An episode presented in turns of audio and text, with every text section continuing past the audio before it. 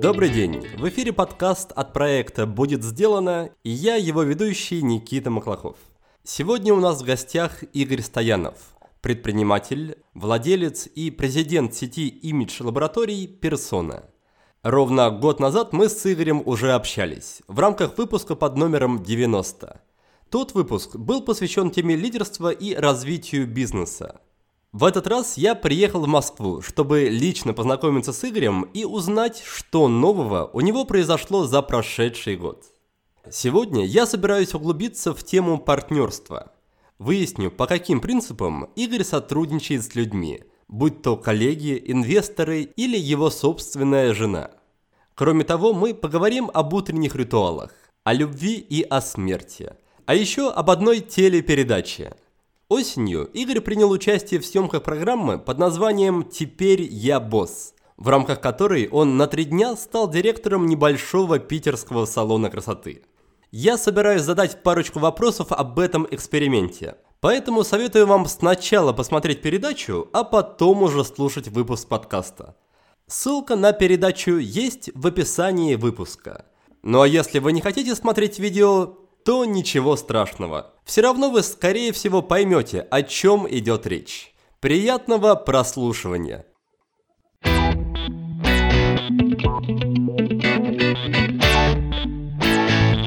Игорь, здравствуйте! Здравствуйте, Никита! Я очень рад вас снова видеть, или видеть первый раз, потому что до этого мы общались с вами только удаленно, только со звуком. И спасибо большое, что пригласили меня в свою святая святых. Здорово тут у вас находиться. И начать как раз хотелось с того, чтобы сказать вам спасибо за прошлый выпуск, за прошлую нашу беседу. Я сам ее на днях переслушал, получил еще раз массу удовольствия и пользы. Многие вещи понял как-то уже по-другому, взглянул на них спустя год по-иному, что-то узнал еще для себя дополнительно. И что особенно мне приятно наблюдать, это то, как такие выпуски влияют на жизнь других людей, потому что я зашел сегодня к вам в ваше пространство, и первый человек, которого я встретил, это была Анна Маторина, которая сказала, что узнала о вас и о вашей деятельности именно благодаря подкасту. И первый вопрос как раз хотел посвятить этому. Расскажите, как построилось ваше взаимодействие, как Анна, я так понимаю, стала вашим, скажем так, партнером, да, она открыла кофейню прямо на вашей территории. Как выглядело вот начало становления вашего партнерства? Ну, во-первых, я хочу поздравить и вас с изменениями вашей семейной жизни. У вас родился ребенок, и я наблюдаю через соцсети, так неактивно, но это такое важное событие в жизни любого человека и вашей семье. И с этим были связаны какие-то переживания, волнения дополнительные, поэтому это здорово, что жизнь идет и продолжается. С Анной это любопытная была история. Мы в первой программе затронули вопрос медитативных практик, и из подкаста очень много людей перешли как раз на сайт практики медитации, которой я занимаюсь, и Анна пришла к нам на практику. Кстати, надо сказать, что у нас случился вот в этот промежуток между первым подкастом и вот нынешним, у нас случился стартап, это школа медитации Шамбалы, и мы запустили на йога-платформе именно школу медитации. И Аня как раз пришла туда и со своим таким критическим мышлением, у Ани тогда было такое мощное критическое мышление, она как раз училась тогда открывать бизнес, была таким погруженным, замученным специалистом компании, в которой она работала.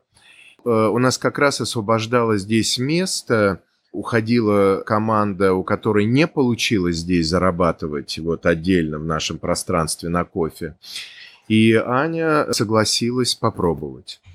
Было несколько у нас встреч со слезами, видно, внутренние были сопротивления, но Аня, надо отдать должное, героически, в силу своих возможностей, прошла этот путь, и у нее получилось. Притом удивительно, мы с ней говорили о мягком пути, возможности. Это был мягкий вход, такой анти-БМовский, анти-лайковский, может быть, мягкий вход в бизнес. Мы дали большие каникулы, мы не давали жестких дедлайнов, хотя давали ориентиры. И Аня, у нее было где-то в гараже купленное оборудование кофейни, и она с ним мягко зашла в наше пространство.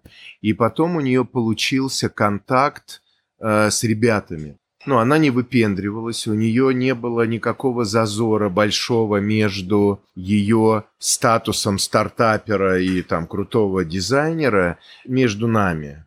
И ее приняли. Так она экологично была принята в наше пространство. И сегодня, кстати, Никита, это удивительно, потому что она... Я первый раз вижу за стойкой. Обычно это делают бариста, а сегодня она сама варит кофе.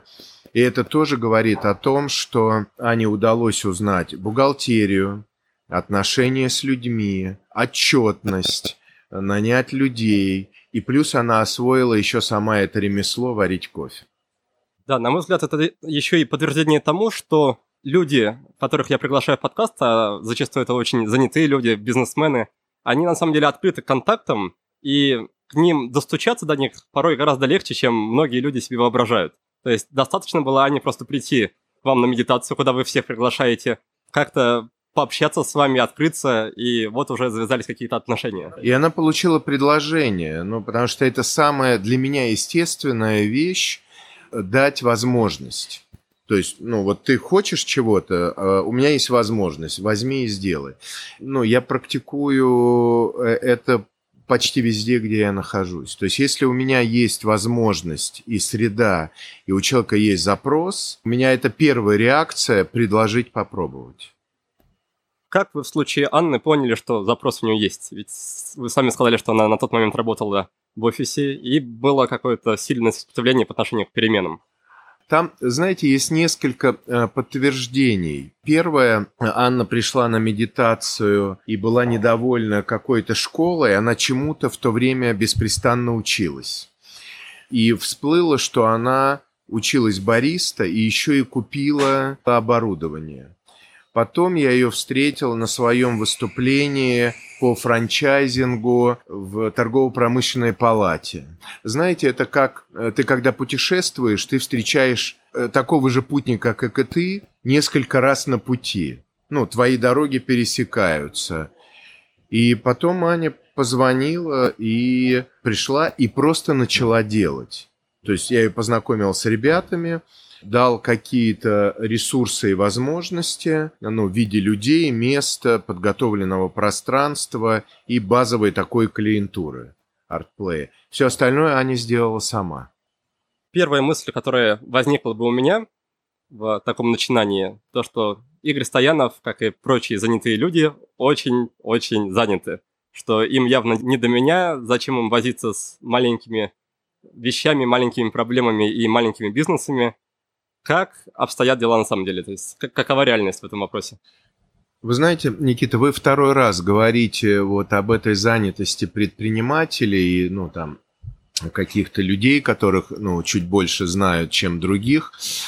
Мне пишут люди разные в личные сообщения, и я, когда отвечаю, во-первых, меня спрашивают, я ли это, не секретарь. А второе, как и вы, обращает внимание на занятость. Я не знаю, либо я не достиг еще такого уровня занятости, который мне не позволит этого делать, но мне бы не хотелось быть таким перегруженным, чтобы я не мог общаться с людьми. Либо, может, мне просто чуть больше удается делегировать, и форма ведения бизнеса моя такая, чтобы не делать все самому за всех, а давать возможность людям проявляться. Либо это часть пути. Назовем это научение или учительствование. Мне это близко. Вы сами считаете, это нормальная ситуация или скорее исключение? То есть по той картине, что вы видите, когда общаетесь с коллегами-предпринимателями, другими владельцами бизнеса, такая умеренная нагрузка ваша – это скорее исключение? Хороший вопрос. Мне кажется, что это, ситха, это такой, это навык, который надо практиковать. Но я же был очень перегружен, и если бы вы меня спросили про мои страхи, я бы точно вам сказал, что это один из моих страхов — быть не в себе, быть перегруженным. То есть быть на поводу у обстоятельств. Я бы очень этого не хотел. Поэтому я очень переживаю, чтобы это состояние не вернулось ко мне. Поэтому состояние баланса, наблюдения, состояние спокойствия, я бы точно не хотел этого потерять. Я как раз с утра за вами тайком наблюдал, и мне было интересно, как вы сами себе напоминаете об этом, потому что вот вы заходите в офис, вот у вас 10 телефонных звонков, вот 50 человек, которым что-то от вас нужно, вот совещание, вот там я жду интервью. И очень трудно, мне кажется, не погрузиться во все это, не стать суетливым, не стать реактивным. Да, вам сегодня в этом плане повезло, потому что, когда я зашел, я разговаривал, один мой партнер был в Сан-Диего, Иван, второй бежал по Москве, рвалась связь. Встреча, которую, я думал, перенесли, все-таки осталась, а лидер ее отравился и не приехал на встречу, поэтому мне пришлось ее вести. Для меня было неожиданностью, что Аня стояла за стойкой. Сегодня можно назвать типичный, нетипичный день. И плюс еще была важная встреча с вами.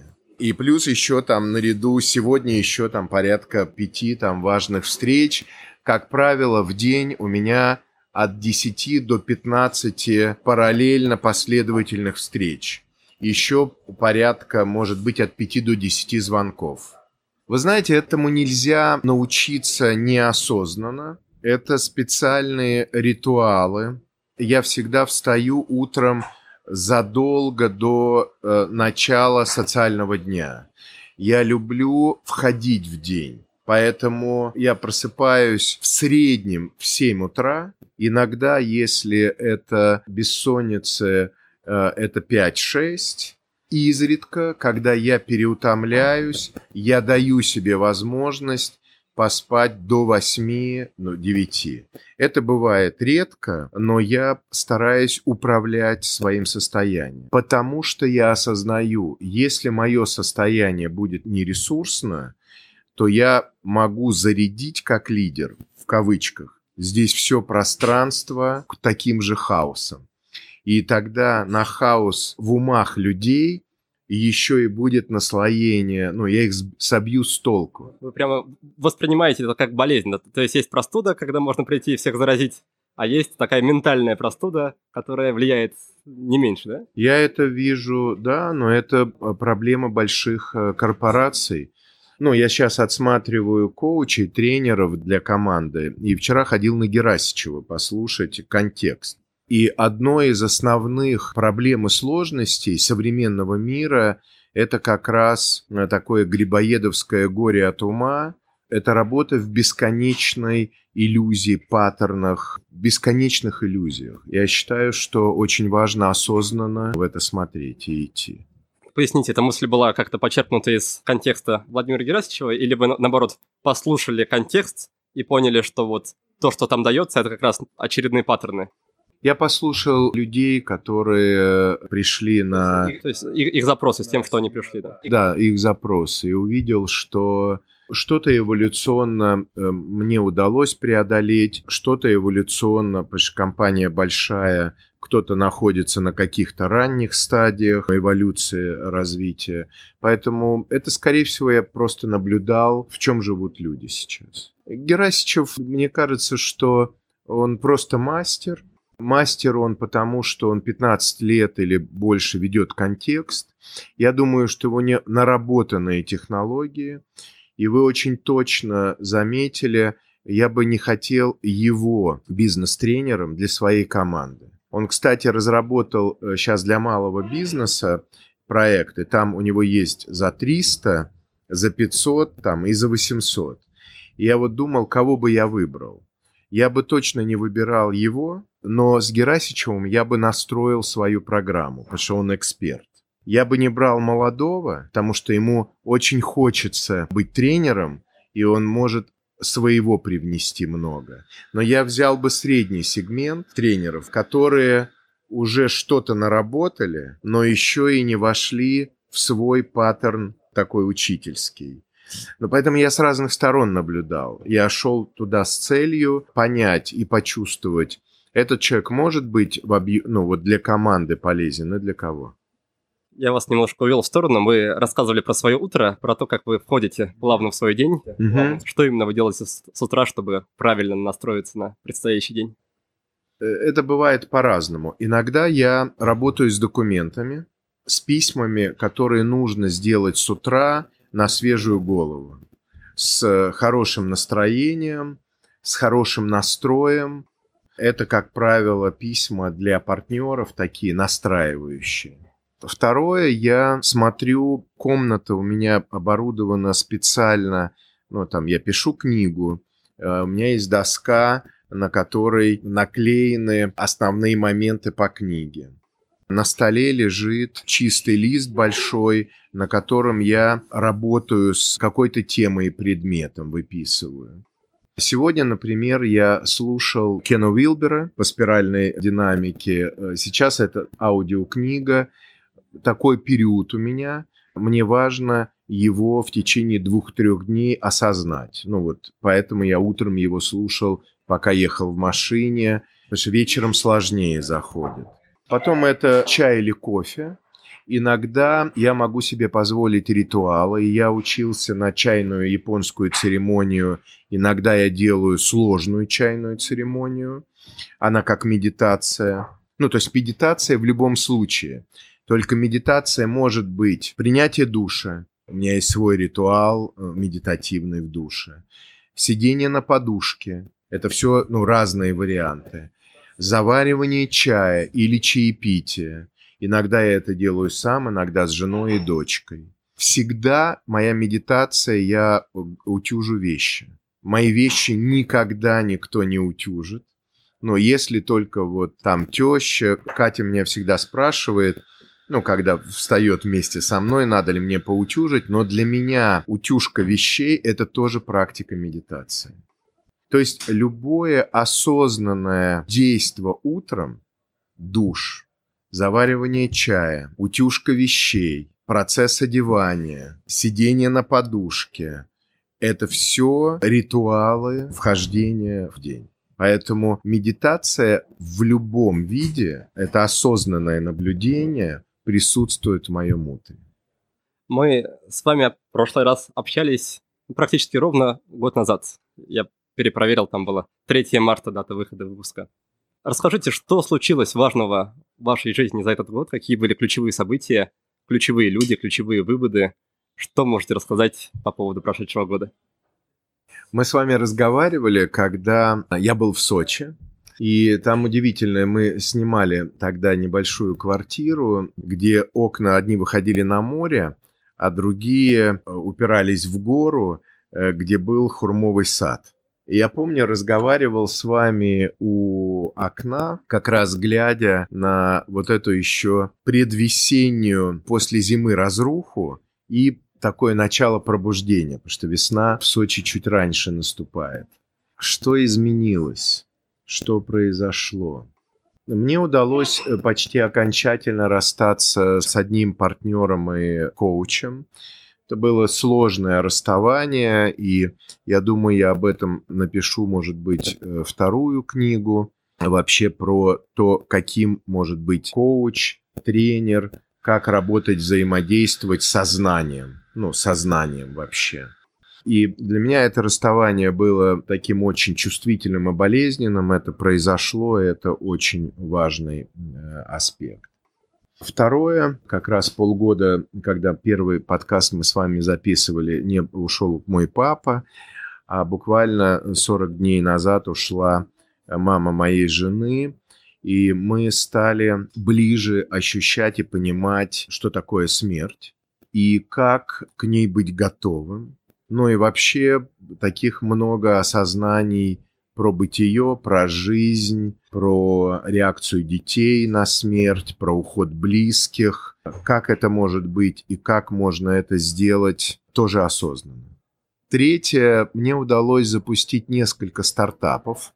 У нас очень хорошо стартанула бизнес-школа, и к ней мы сейчас, вот в тот момент, когда мы с вами говорим, уже к офлайновой части мы даем онлайновую часть. Это будет курс на GetCourse «Как управлять салоном красоты». Мы запустили в прошлом году курс на Skillbox «Как открыть салон красоты», и там почти 300 учеников, и это тоже очень успешный стартап. А его мы делаем открытым, где будет не только персона, куда мы пригласим людей, которых называют конкурентами. Это будет курс с крутыми экспертами. Следующее, мы запустили бьюти-акселератор. Называется он «Маяки», «Бьюти-маяки». И это важно, потому что я еще ближе стал к своей реализации. Потому что моя реализация моей жизни – это быть учителем. И я с этим приехал в Москву в 1989 году из армии в педагогический университет с целью получить навык быть учителем. И да, я оказался, может быть, не в обычной школе классической, но у меня и мечта была создать, необычную школу. Поэтому, когда есть школа онлайн, офлайн, бизнес-школа, акселератор, что является само по себе формой обучения и практики, это меня наполняет, потому что это и есть касание, своей мечты, своей реализации. И когда стартапы, о которых я перечислил, они проявляются, и у людей получается, у младших партнеров или у партнеров эти стартапы, это наполняет. Этот год, о котором вы говорите, он был наполняющим. Это такой удивительный процесс. Я побывал в Тибете. И это отдельная история. Мне довелось встретиться с Трунгпой 14-м. Это как раз перерожденец. 14-й по-русски это 14 раз святой. Это особая была поездка, особая была встреча. Мы стали ближе с Катей, с женой, с детьми моими, с сыном, с дочкой, Любой, ей 14, и с Таисией, ей 5. С мамой вышли на новый уровень общения, с сестрой. Много бриллиантов разных в бизнесе. С персоной мы тоже вышли сейчас на стадию, когда мы можем упаковать несколько наших продуктов, салонов, которые мы масштабируем. И это тоже большое осознание, потому что на сегодня мы от прорывных 25 лет, на сегодня появилась структура персоны, которой я удовлетворен. Есть партнеры, есть люди. Мы на стадии сейчас поиска инвестора в персону, а последний раз это было 15 лет назад. То есть мы опять в форме, в зрелой структуре, и готовы к новому этапу. Хочется сразу 100-500 вопросов на это еще задать. Начну с такого, с первого, с каверзного. А есть такое мнение обывательское, что когда человек начинает чему-то учить, это обычно признак того, что то, чему он учит, у него не особо у самого получается. Если он учит бизнесу, значит, его бизнес не очень так живет, развивается, потому что ему приходится привлекать денег за счет обучения. Угу. Какой ваш взгляд на этот вопрос и зачем вам вообще потребовалась эта обучающая составляющая, образовательная составляющая вашего бизнеса? Блестящий вопрос. Я сейчас его попробую прямо сказать в микрофон и бережно вложить это в уши людей, которые будут нас слушать. Я за определенную форму учительствования. Я разговаривал с несколькими людьми, разными практиками. Я вижу единственную форму, и да простят меня учителя-инфобизнесмены, к коим числу я себя не отношу. Я говорю о форме учительствования, когда учитель вместе с учеником практикует. Учитель с учеником входит в плотность реализации. Ну, по-русски это играющий тренер. В нынешнем, вот в 2019 году, когда мы с вами говорим, я вижу единственно для себя и для мира честной формой учительствования – это когда учитель с учеником практикует вместе, беря ответственность за результат своего учительствования вместе с учеником. И он не получает деньги, или он не только получает деньги за преподавание теоретическое, его вознаграждение, так же, как и ученика, за результат, за плод, который они создают. Это форма сотрудничества и партнерства, но она лежит в части такой консолидированной ответственности и ученика, и учителя. Поэтому в этой форме нет даже следа той теории, о которой вы сказали, что когда у человека что-то не получается, он начинает преподавать. Это правда, есть такая сложность в жизни, но я за другую форму. За совместный путь. Мне близка такая форма. Если вы не против, пару моментов из вашего прошлого монолога хотелось бы еще затронуть. Насколько я знаю, у вас в прошедшем году также изменилось семейное положение. Вы оформили отношения, да, как раз со своей женой. Я расписался, да. Расписались, да. И вот мне интересно узнать ваше мнение на, в целом, ваш взгляд на институт брака. Зачем вам оформлять отношения, в принципе, зачем нужна семья человеку, который, скажем так, женат на бизнесе? Что это для вас? Что в этом для вас? Вы знаете, это прежде всего определенная форма осознанности. Ведь, смотрите, брак и роспись, если к ней отнестись, тоже посмотреть на предмет, это форма обоюдной ответственности.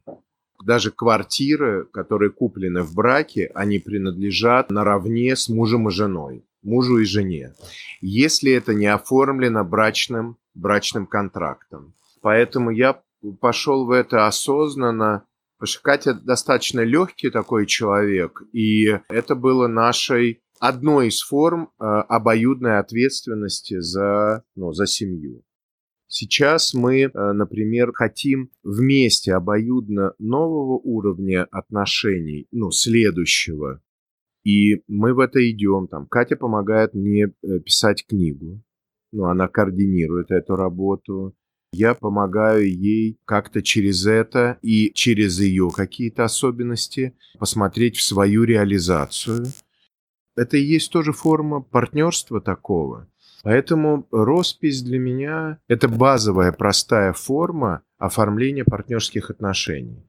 Как договоры о сотрудничестве. В этом нет никакого подтекста, такая форма. Плюс мы, например, готовились к венчанию, но череда событий пока чуть отдалила. Венчание в рамках христианской традиции. Христианской церкви, и там есть тоже свои нюансы, потому что я крещеный человек, но мне близка философия буддизма. И вот с Катей мы размышляем на эту тему.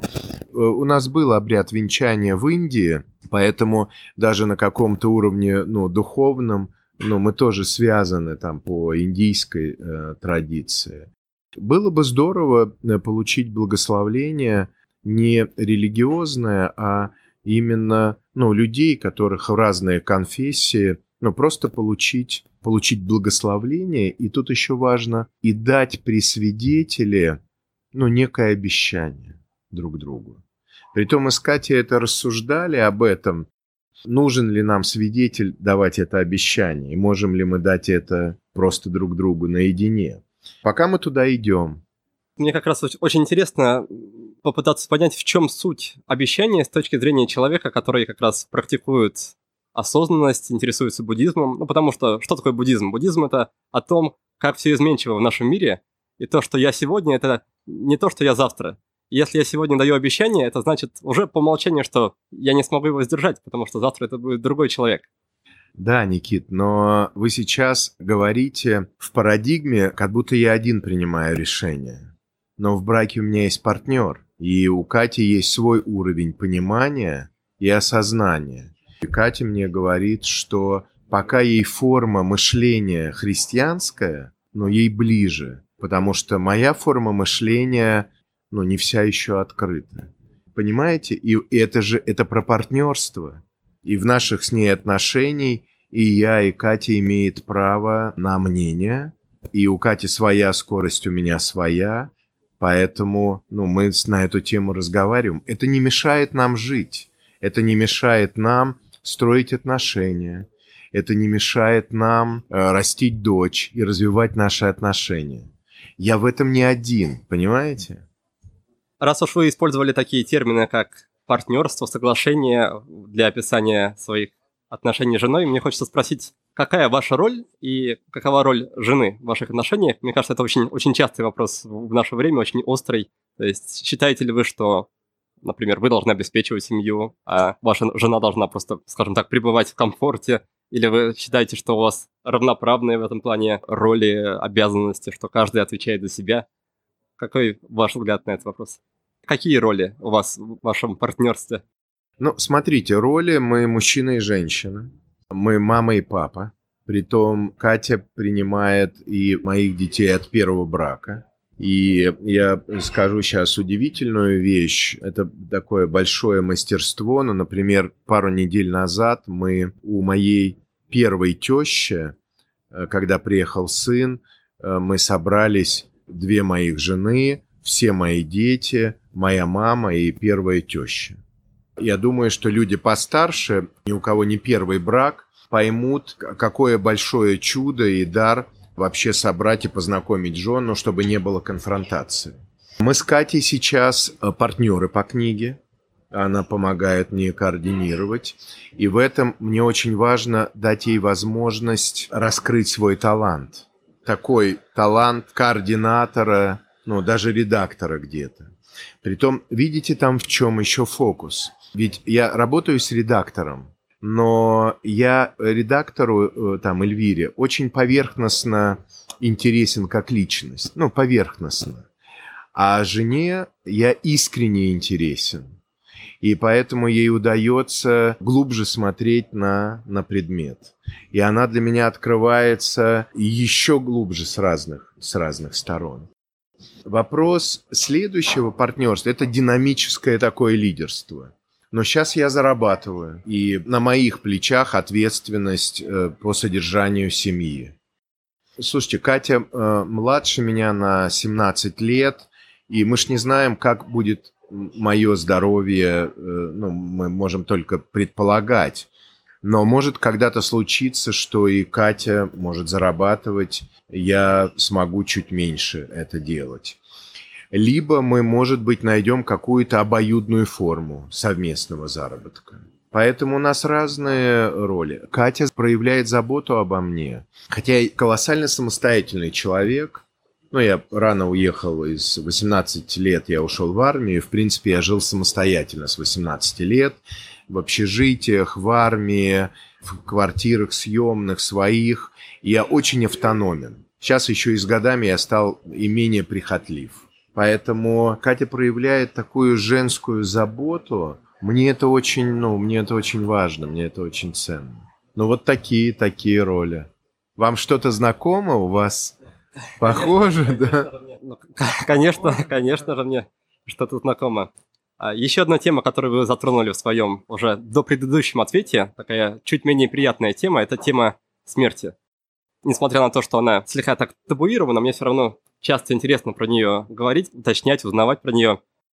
Что значит для вас подготовиться к смерти и принять это?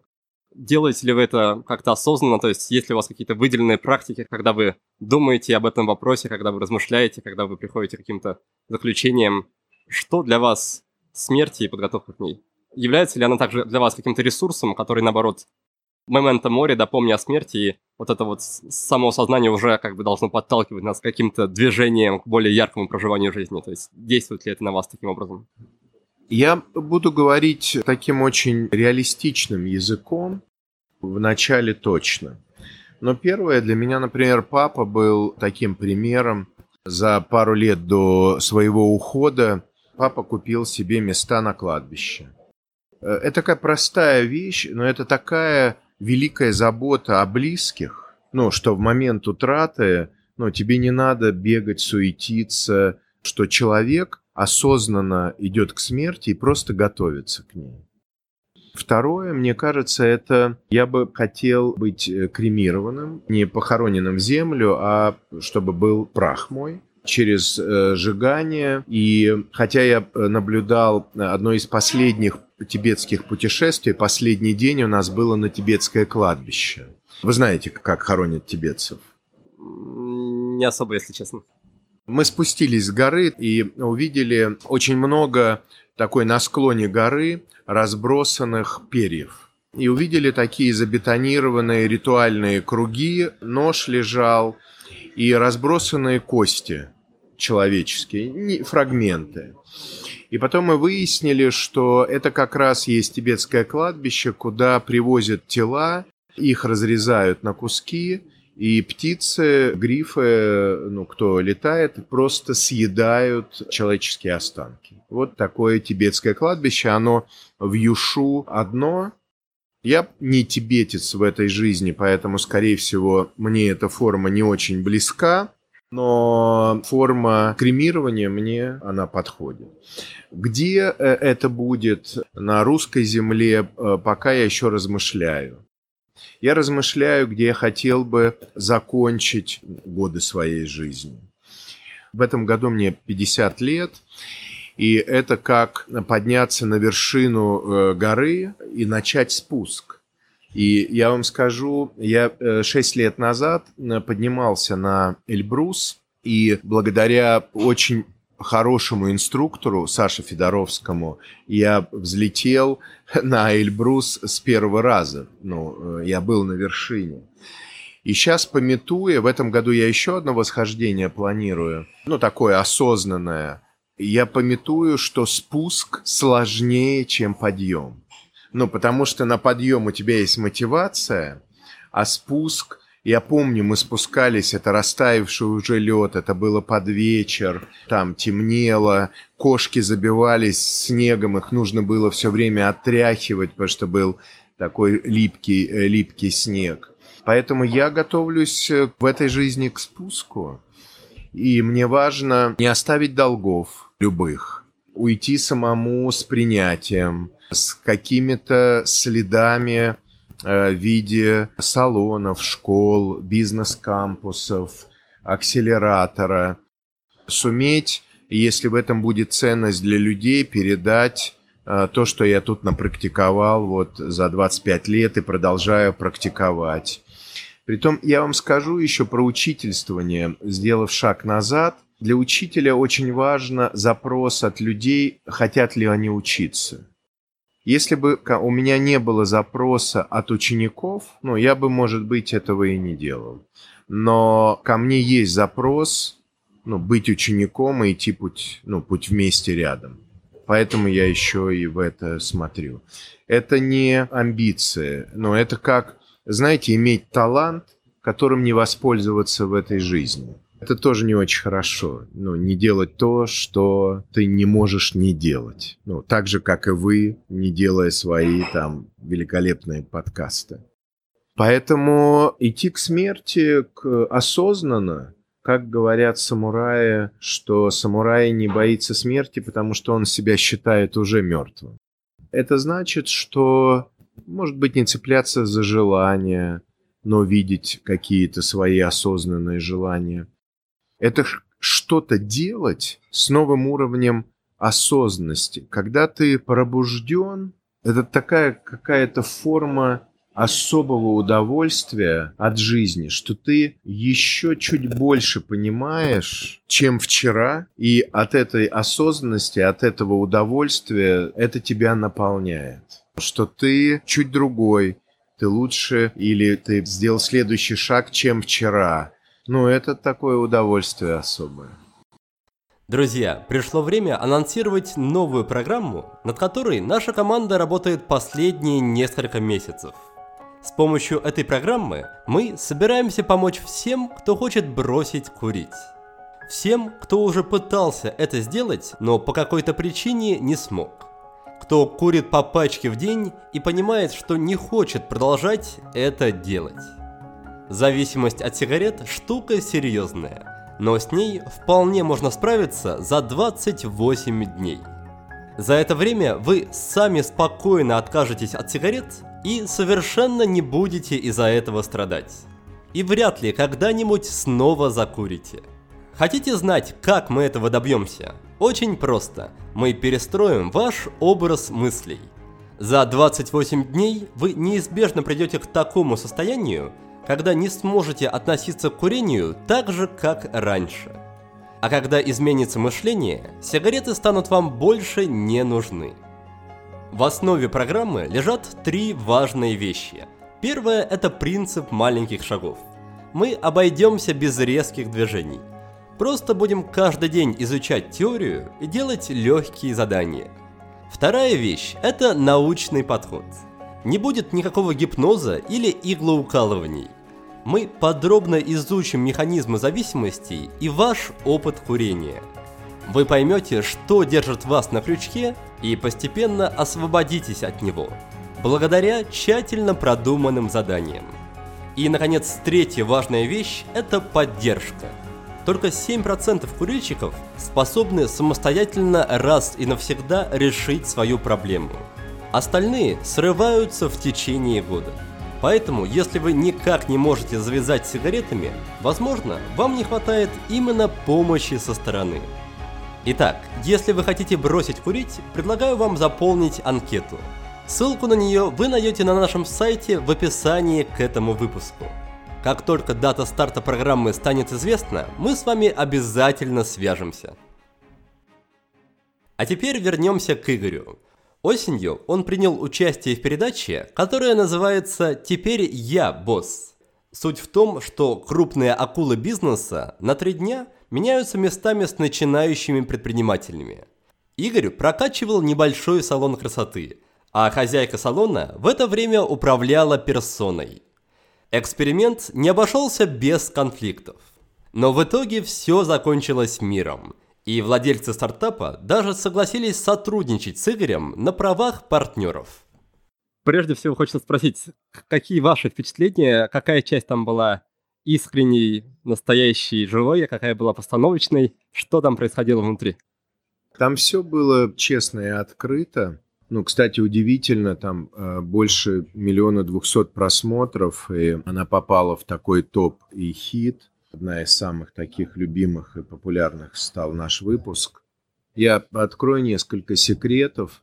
Вот сам финал коллаборации, он был предложен мной редактору Ольге, потому что для сюжета и для драмы программы нужна была... какая-то изюминка. То есть им нужен был вот этот шок, какая-то драма. И я, честно говоря, размышлял, чего бы мне хотелось. А тема партнерства и коллаборации, она мне интересна, и я хотел бы этому посвятить часть своей жизни. Поэтому я предложил, давайте сделаем коллаборацию, Персона Кроп. Это было рождено, когда уже велись съемки здесь у нас на Артплее. И я предложил такой финал. И Ольге, редактору, эта идея понравилась. И был еще один косяк со стороны съемочной группы. В день, когда я был в Питере, и держалось, естественно, в секрете, что это закончится коллаборацией, пришел курьер утром. И Андрею, партнеру, собственнику Кропа, вручил табличку «Персона Кроп».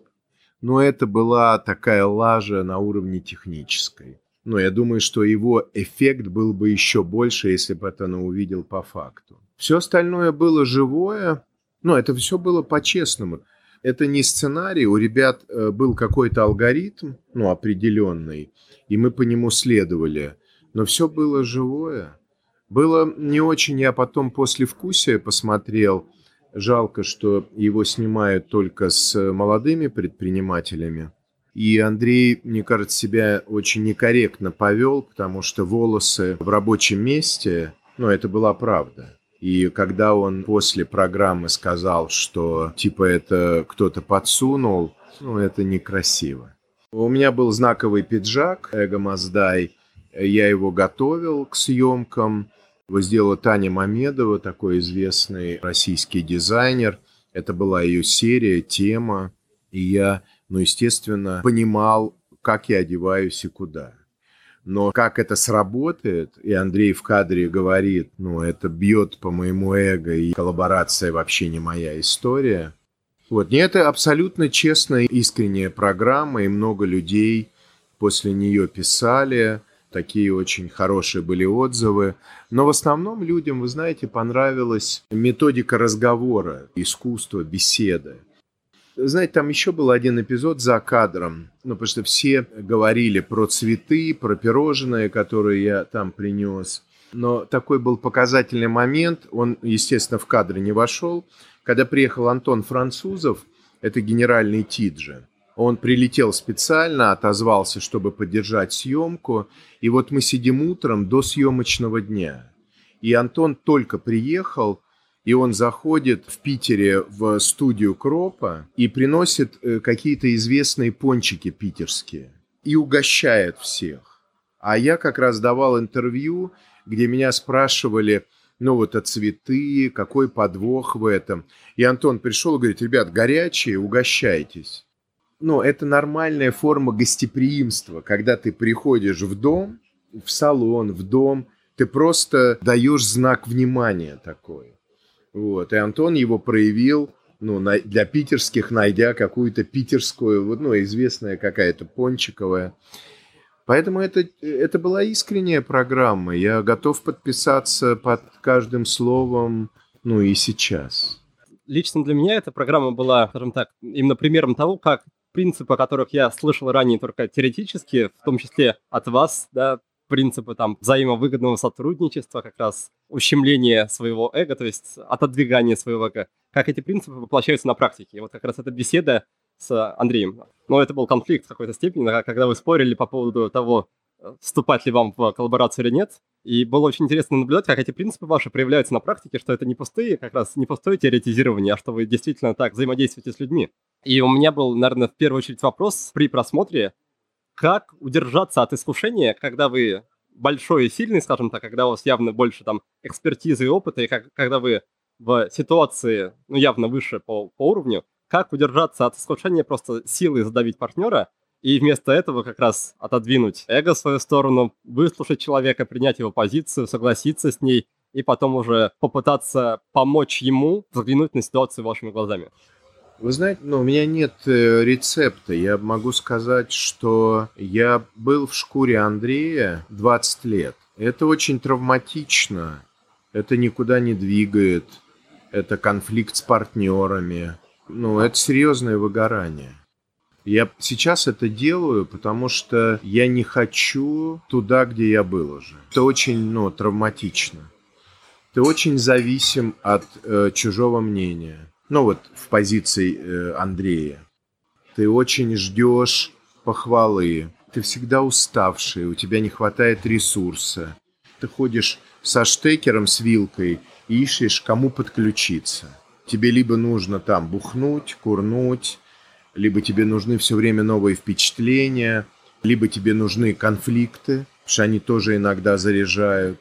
То есть, ну, ты все время ходишь со штекером, ищешь зарядку. Никита, я в этой ситуации был, я сгорел, я свою маленькую розетку воткнул в 380 вольт, и у меня, ну, оплавилось там все. Поэтому я, туда не хочу, я пометую, у меня есть пометование о себе том.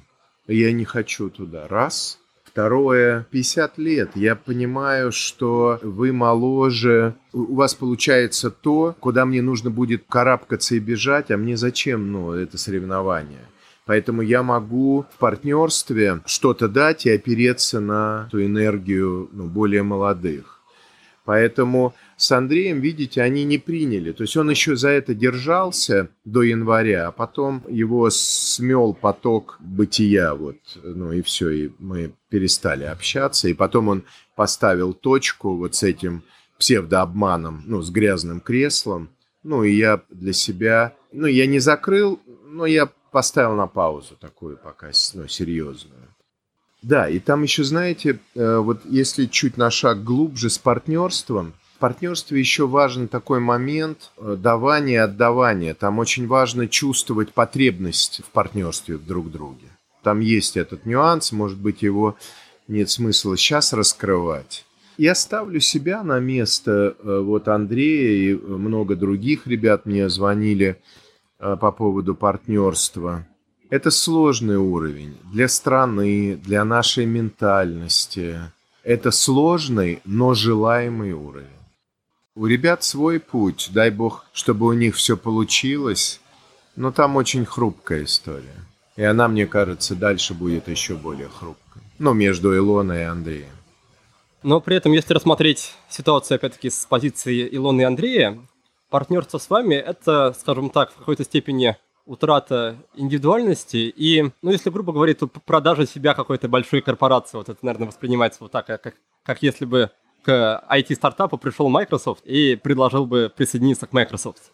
Есть такая колоссальная проблема. Если какой-то мастер касается какого-то стартапа, это, знаете, как поджечь горелку, увеличить пламя огня эго. Они думают, ну если мной заинтересовались, это ж я на самом деле такой крутой. Это зачем мне кто-то еще? Ну я же могу теперь сам. Я думаю, что у ребят вот это эго после программы, оно еще больше выросло. Прям выросло. И вторую вещь, которую вы заметили... Предлагал-то я им другое, предлагал-то я им то, чего в персоне нет, вот эту творческую их коллекцию, потому что они сильны были своим креативным подходом, своей коллекцией. У меня в связи с тем, что компания масштабная, она больше нацелена на бизнес-результат, не было на тот момент вот этой творческой составляющей. Я ее пригласил. Коллекцию причесок, стиля, моды, а мог бы им дать технологию бизнес-масштабирования, например. Помните, это было там, но это затуманилось, то есть они это не взяли.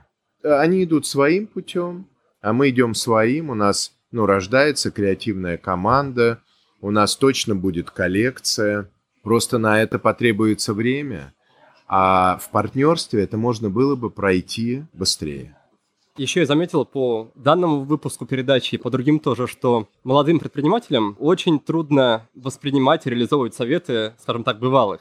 И с одной стороны, человек находится на каком-то уровне и вроде бы как хочет перейти на следующий, но с другой стороны, он убежден, что те советы, которые дают бывалые предприниматели, они применимы только к бывалым предпринимателям, а новичку по каким-то причинам не подходят.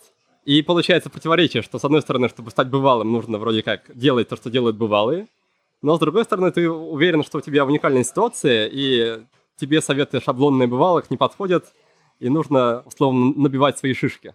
Есть ли выход из этого противоречия для молодых предпринимателей, или все-таки единственный путь – это именно путь проб и ошибок, собирания всех граблей? Только мудрые могут брать чей-то опыт, трансформировать его через свое видение и применять. Обычно 90% людей – все идут через призму своих заблуждений. Никита, тонкий вопрос. Может быть, это с возрастом приходит. Может быть, есть форма какая-то. Я размышляю. Если бы я пришел в Кроп и сказал, ребят, я хочу купить у вас долю. Но там нечего покупать, понимаете? Особо.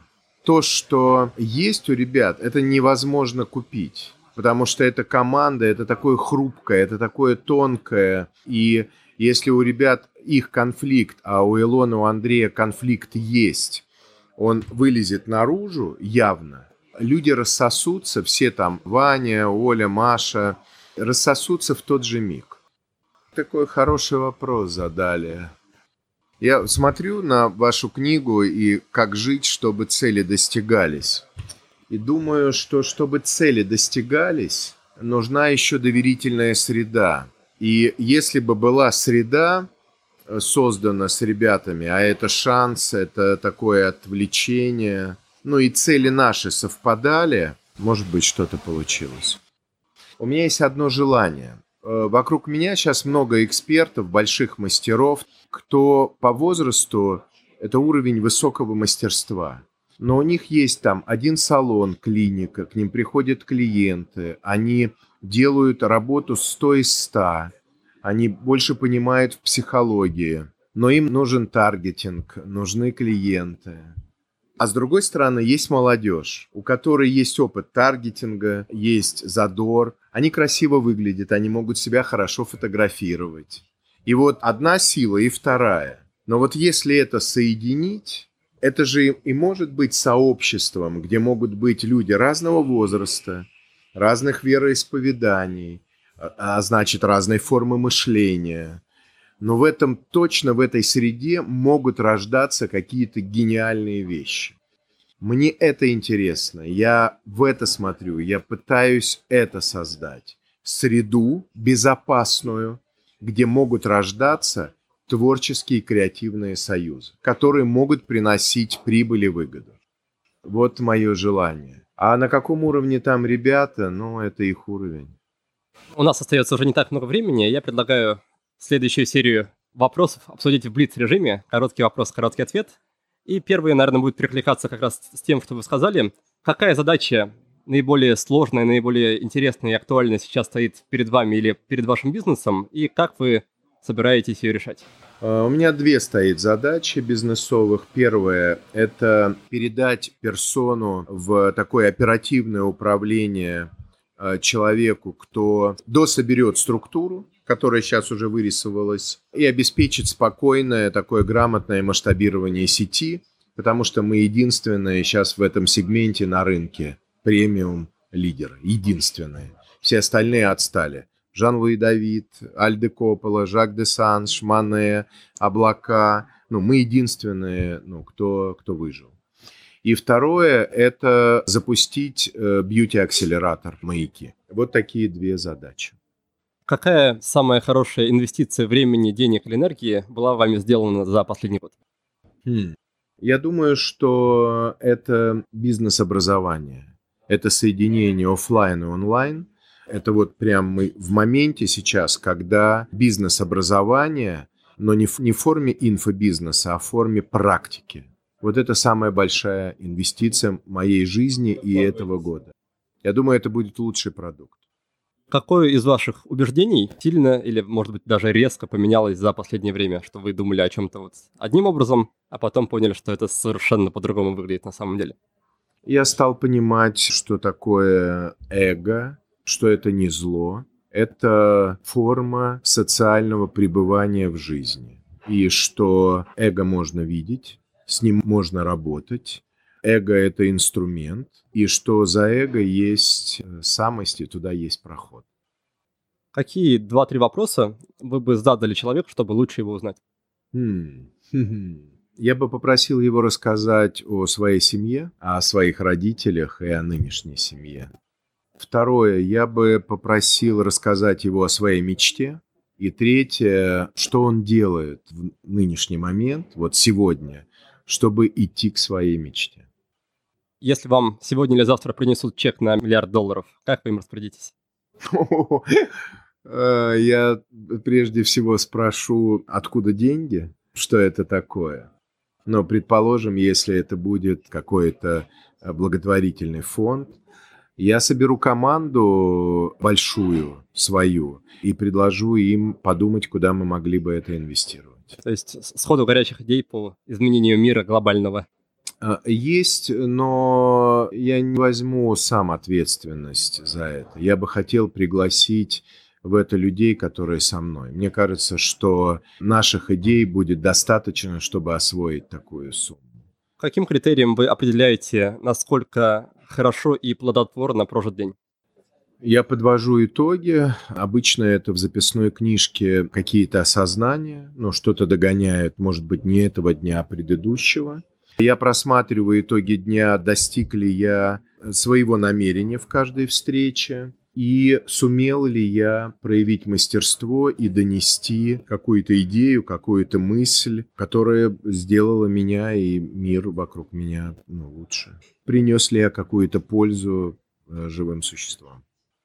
Какой самый хороший, самый плохой совет вы получали за последний год, например? Моя первая жена мне там дала одно предостережение по поводу партнеров. но у нее есть парадигма в голове, что люди не меняются. Мы поэтому и расстались с ней, потому что она не верила, что люди могут меняться. Поэтому это одновременно было и хорошее, и плохое. Хорошее, что она обратила внимание на ситуацию, а плохое, что она остается в своей парадигме своего мышления, не выходит за него. Это для меня был хорошим уроком. И, наверное, последний вопрос в рамках Блица. Какие места, какие пространства лучше всего подталкивают вас к новым идеям и вызывают вдохновение? Я люблю пешие медитации, пешие переходы. Вообще просто ходить пешком. Где бы то ни было. Но я из-за этого Сочи люблю, там нет машины, поэтому я езжу там либо в общественном транспорте, либо хожу пешком, но иногда такси, много пешком.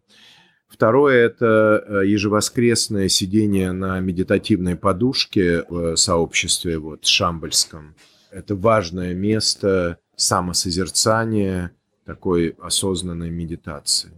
И третье еще, когда у тебя есть навык медитации, ты понимаешь, что такое состояние покоя или пустотности, то ты начинаешь ценить здесь и сейчас, когда ты входишь в какое-то пространство с людьми. То есть как будто тебя нет, но и в любое пространство, в которое ты осознанно заходишь, там рождается что-то особенное всегда, потому что это либо один человек, либо это компания, но в этом есть удивительное творение. Поэтому это еще и сообщество, и общество людей разных. Игорь, спасибо большое. Возможно, есть что-то, что вы хотите сказать нашим зрителям и слушателям напоследок, куда-то пригласить, что-то пожелать. Вы, Никита, очень четко заметили, и спасибо вам за это, что от нашего подкаста словесного и с программой вы получили подтверждение, что мои слова не расходятся с делом. Именно для этого мы сейчас попробуем создать YouTube-канал «Бизнес-персона», и наше интервью там будет первым после моего обращения. Я приглашаю просто ребят смотреть это. И, может быть, если он станет популярным, я пригласил бы вас в гости. Пока не знаю, в каком качестве практическом, но мне очень интересна ваша внимательность. Я вас за это благодарю, за такую внимательность к человеку, к персоне. Прям спасибо, это такой большой дар, который вы реализуете. Да я желаю жить всем. Жить в потоке, с любовью, с принятием, со сложностями, с проблемами, прям со всей этой полнотой и полноценностью жизни. Потому что это и есть сам путь, сама жизнь. Это и есть удовольствие. И я вам желаю такой же полноценной жизни. Игорь, спасибо, было большим удовольствием встретиться с вами и побеседовать. Надеюсь, что наши зрители и слушатели получат от этой беседы не меньшую пользу и не меньшее удовольствие. Да, спасибо, Никита. Спасибо. Ну что же, выпуск подошел к концу, и мне осталось только подвести итоги. Мы с Игорем обсудили разные вопросы, но все они так или иначе касались партнерских отношений. Такие отношения могут быть между мужем и женой, между коллегами по бизнесу или между учителем и учеником. Мой гость считает, что самая честная форма обучения – это когда учитель не просто передает ученику знания, но и практикует вместе с ним. В этом случае оба несут ответственность за результат и оба получают награду. А наградой является как раз то, что они вместе создают. Чтобы выстроить партнерские отношения, нужно хорошо чувствовать потребности людей. Зная их запросы, следует делиться своими ресурсами и возможностями. Так начинается сотрудничество, и в итоге выигрывают обе стороны.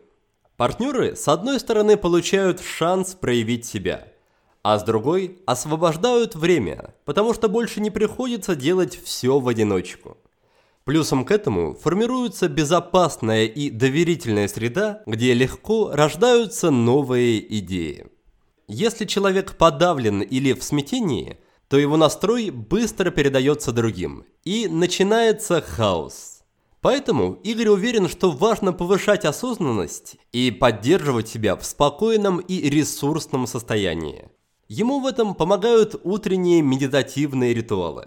Осознанность и ответственность важны не только в бизнесе, но и в других сферах, например, в любви. Игорь считает, что бракосочетание – это тоже форма партнерства. По его мнению, люди идут в ЗАГС для того, чтобы официально взять ответственность за свой союз. Даже к смерти можно относиться осознанно, принять тот факт, что она неизбежна, и подготовиться. Как минимум, вовремя отдать все свои долги, чтобы близким не пришлось об этом заботиться и переживать.